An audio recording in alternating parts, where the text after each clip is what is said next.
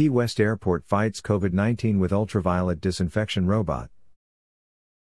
A COVID 19 fighting robot is poised to begin patrolling Key West International Airport's interior spaces after hours beginning Tuesday, December 15. The robot emits high intensity ultraviolet UVC wavelength light that kills harmful pathogens in the air and on surfaces.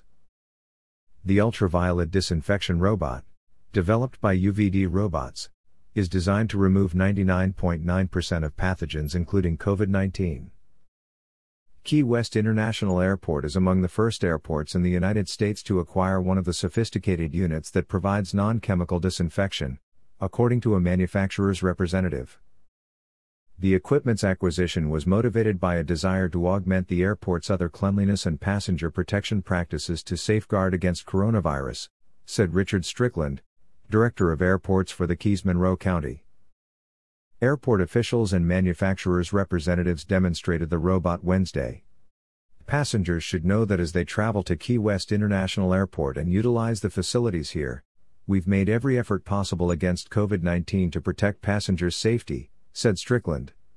And now, with the ultraviolet light robot that we have here, we'll be able to step that up even another notch.